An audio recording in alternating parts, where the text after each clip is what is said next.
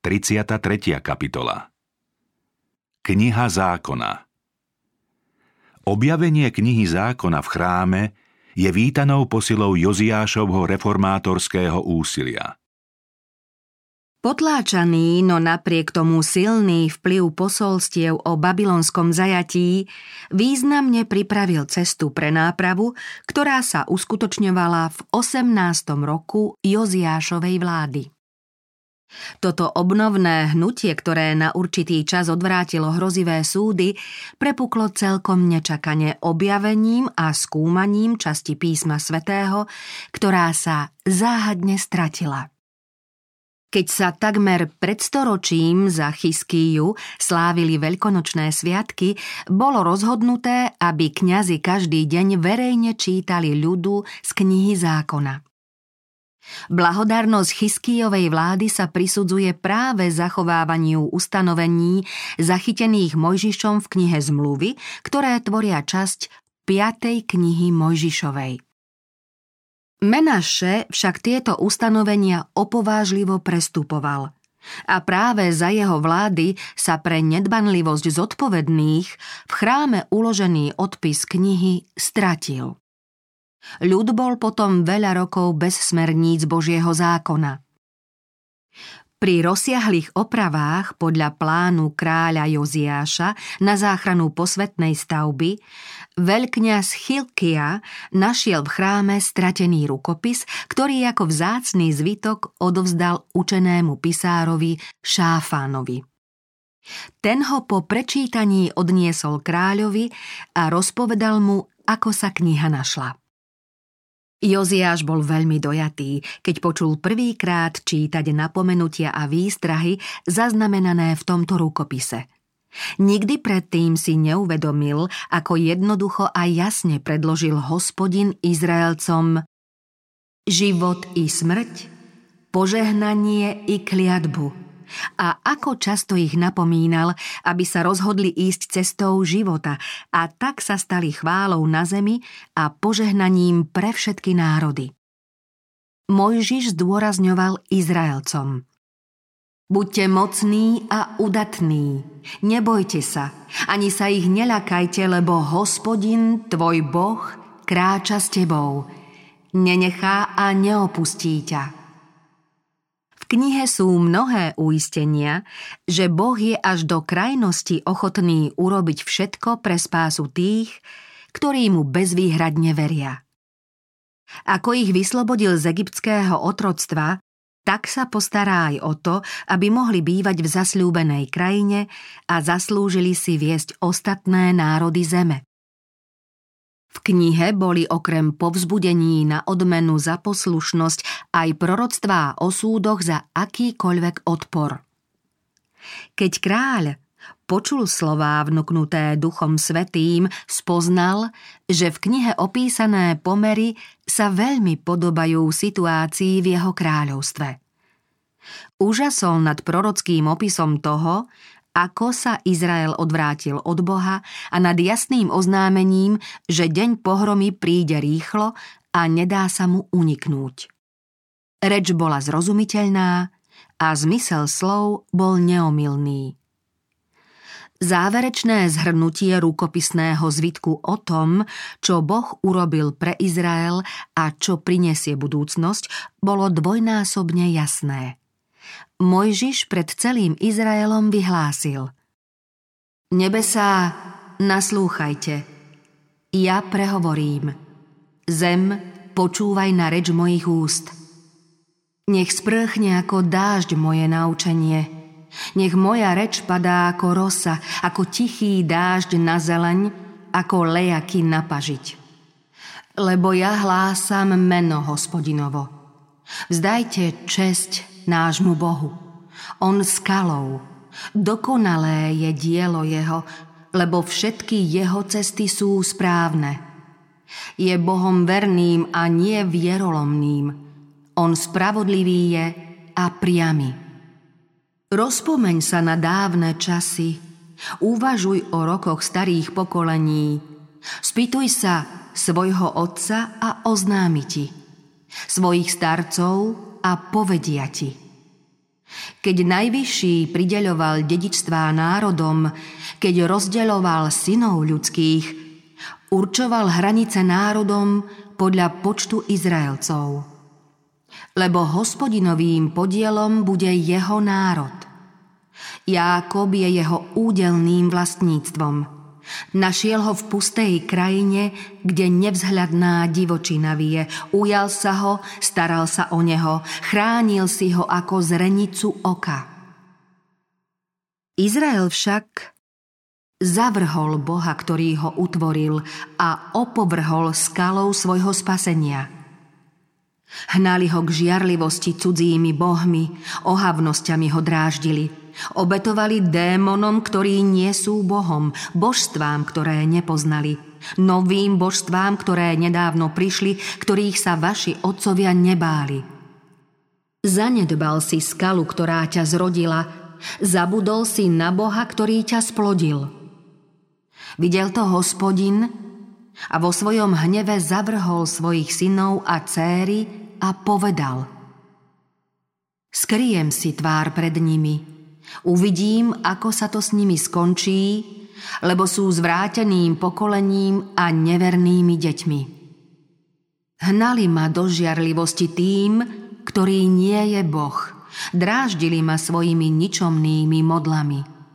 Ja ich poženiem do žiarlivosti tým, čo nie je ľud. Bláznivým národom ich rozdráždim. Nahromadím na nich pohromy, vystrieľam svoje šípy na nich, na hladom zoslabnutých a zožieraných nákazov. Lebo sú bezradným národom a niet v nich chápavosti. Keby boli múdri, pochopili by to, porozumeli by, ako sa to s nimi skončí.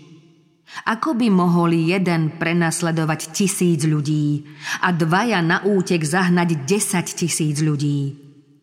Iba ak by ich predala ich skala a Hospodin ich vydal na pospas. Lebo ich skala nie je ako naša skala. To môžu posúdiť aj naši nepriatelia. Či nie je to skryté u mňa, zapečatené v mojich pokladniciach? Mne patrí pomsta i odplata na čas, keď sa im zakolíše noha. Lebo deň ich záhuby je blízko a rýchlo sa blíži to, čo má prísť. Joziášova reforma. Z týchto miest písma sa mohol Joziáš dozvedieť, ako Boh miluje svoj ľud a ako nenávidí hriech. Keď kráľ čítal proroctvo o rýchlom súde nad tými, ktorí neustále odporujú, obával sa o budúcnosť. Zvrátenosť Judejcov bola veľká. Aký bude teda následok ich pretrvávajúceho odpadnutia?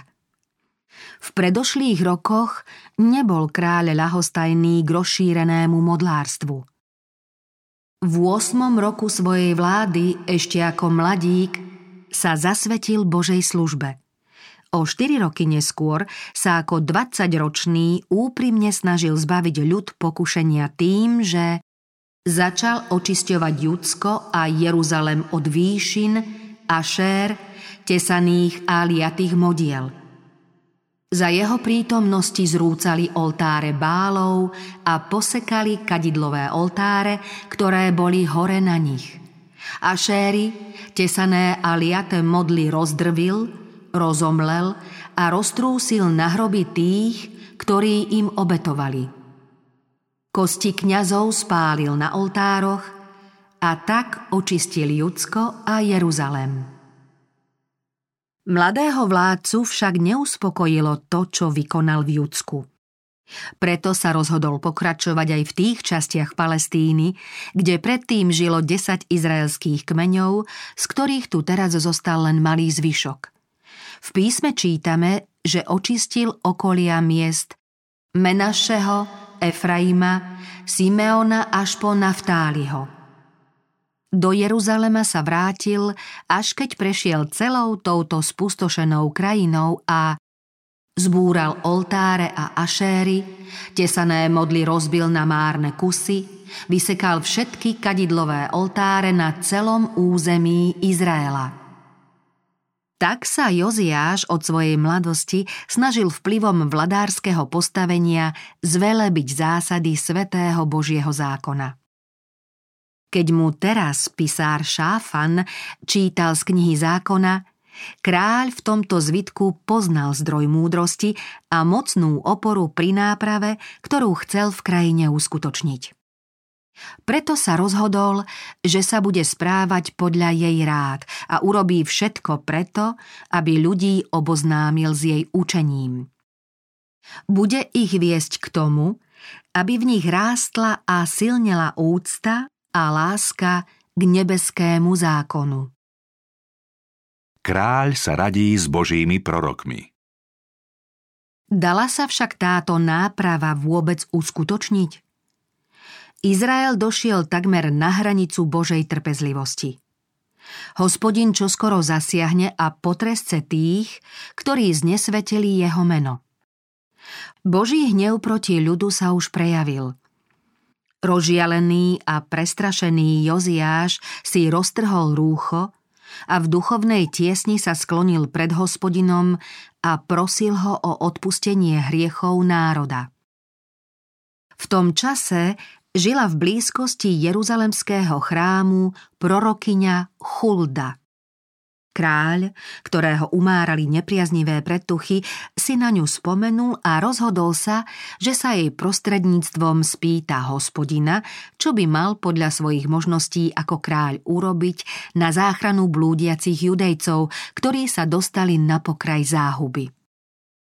Pre vážnosť situácie a z úcty k prorokyni sa rozhodol najprv k nej vyslať niekoľko popredných mužov kráľovstva. Povedal im: Choďte sa dopýtať Hospodina ohľadom mňa, ohľadom ľudu a celého Judska na slová tejto nájdenej knihy. Veď veľký musí byť Hospodinov hnev, ktorý vzplanul proti nám preto, že naši otcovia neposlúchali slová tejto knihy a neplnili, čo je v nej napísané. Hospodin prostredníctvom Chuldy odkázal Joziášovi, že záhubu nemôže ničím odvrátiť. Aj keby sa ľudia ihneď pokorili pred Hospodinom, trestu už neuniknú. Dlhodobo páchané zlo im tak ochromilo zmysly, že by ho znova začali páchať, ak by ich trest teraz nestihol. Prorokyňa povedala: Povedzte mužovi, ktorý vás ku mne poslal. Takto vraví Hospodin: Privediem pohromu na toto miesto a na jeho obyvateľov. Všetko, o čom hovorí kniha, ktorú prečítal judský kráľ. Pretože ma opustili a kadili iným bohom, aby ma tak popudzovali každým činom svojich rúk. Preto vzplanul môj hnev proti tomuto miestu a nezhasne. Hospodin uznal kajúcnú pokoru kráľovho srdca, ktorú prejavil v žiadosti o odpustenie a milosť, a poslal mu posolstvo. Pretože sa obmäkčilo tvoje srdce a pokoril si sa pred Hospodinom, keď si počul, čo som vyriekol proti tomuto miestu a jeho obyvateľom, že totiž bude púšťou a kliatbou, že si roztrhol svoje šaty a plakal si predo mnou, a ja som ťa vypočul, znie výrok Hospodinov. Preto ťa pripojím k tvojim otcom, budeš pochovaný do svojho hrobu v pokoji a tvoje oči neuzrú všetku pohromu, ktorú privediem na toto miesto. Kráľ musí budúce udalosti prenechať Bohu. Hospodinovo večné rozhodnutie nezmení. Hospodin však pri oznamovaní odvetných súdov nevylúčil možnosť pokánia a nápravy. Joziáš, ktorý v tom spoznal Božiu ochotu milostivo zmierniť svoje súdy, sa rozhodol urobiť všetko na uskutočnenie dôkladnej nápravy. Hneď teda zvolal veľké zhromaždenie, na ktoré pozval predstaviteľov Jeruzalema a Judska, ako aj ľud. Na nádvorí chrámu sa teda kňazi a leviti stretli s kráľom. Sám panovník im prečítal: Všetky slová knihy zmluvy, ktorá sa našla v dome hospodinovom. Vládca bol veľmi dojatý a svoje posolstvo predniesol s nepokojeným a uboleným hlasom. Tieto slová sa hlboko dotkli aj jeho poslucháčov.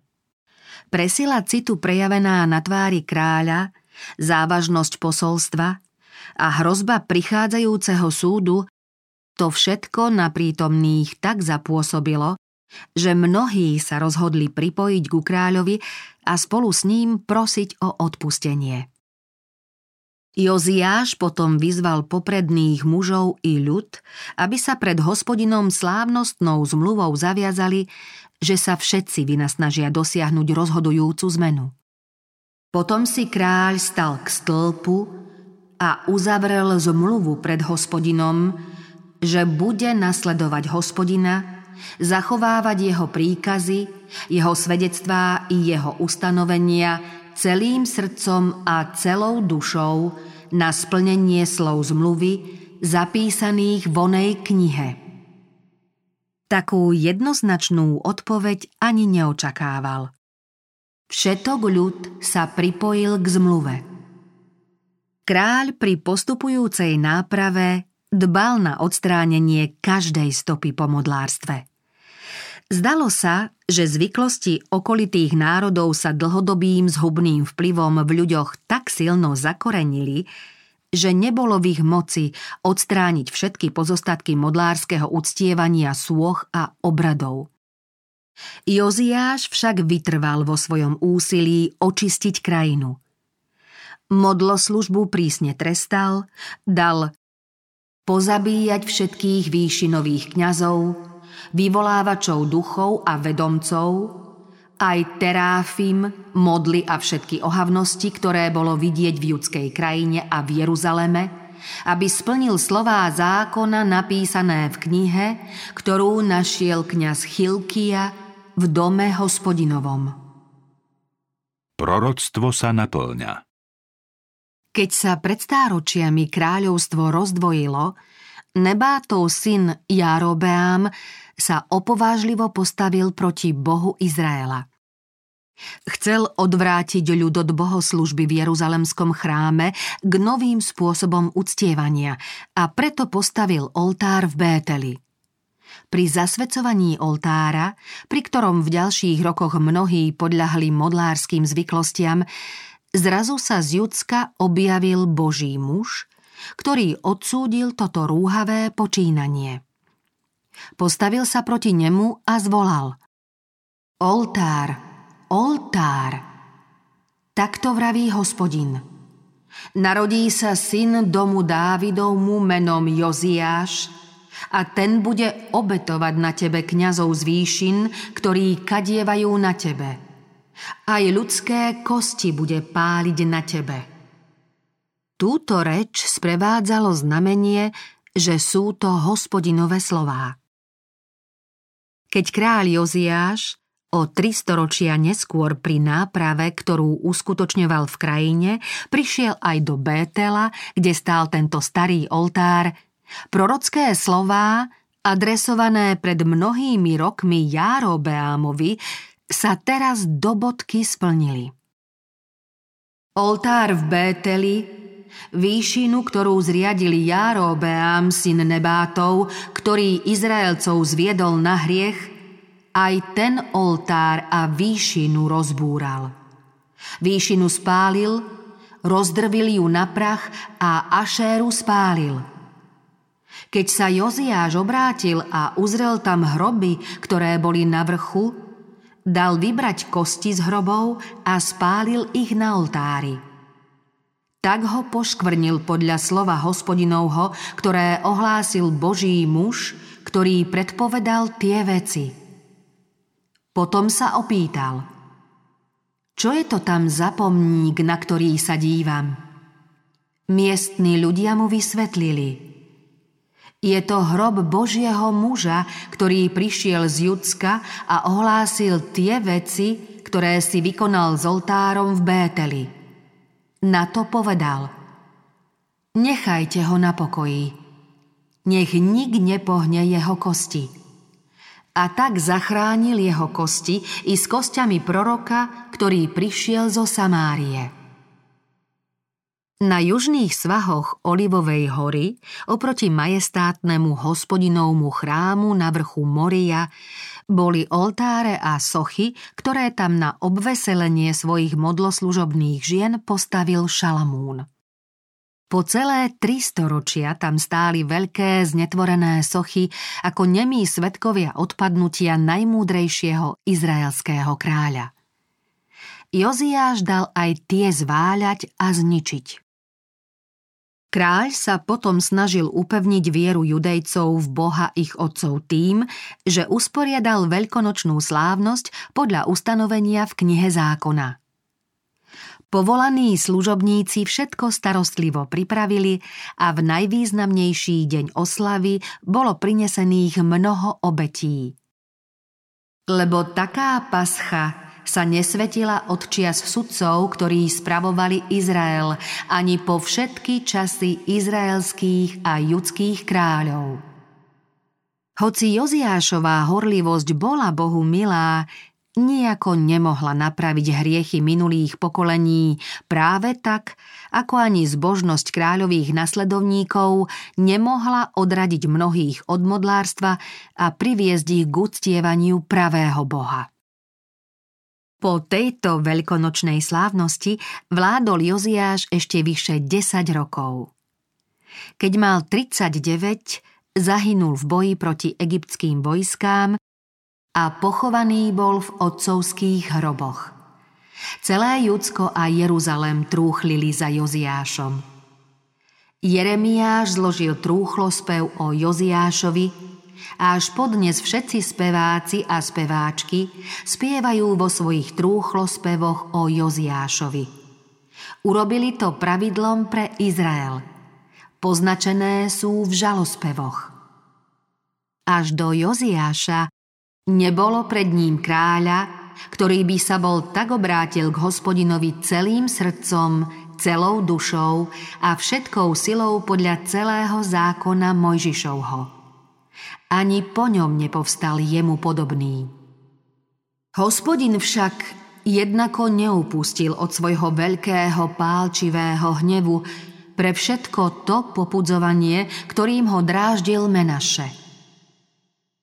Rýchlo sa priblížila chvíľa úplnej záhuby Jeruzalema, keď boli obyvatelia krajiny ako zajatci odvlečení do Babylona a tam zažili všetko, čo nechceli poznať za priaznivejších okolností.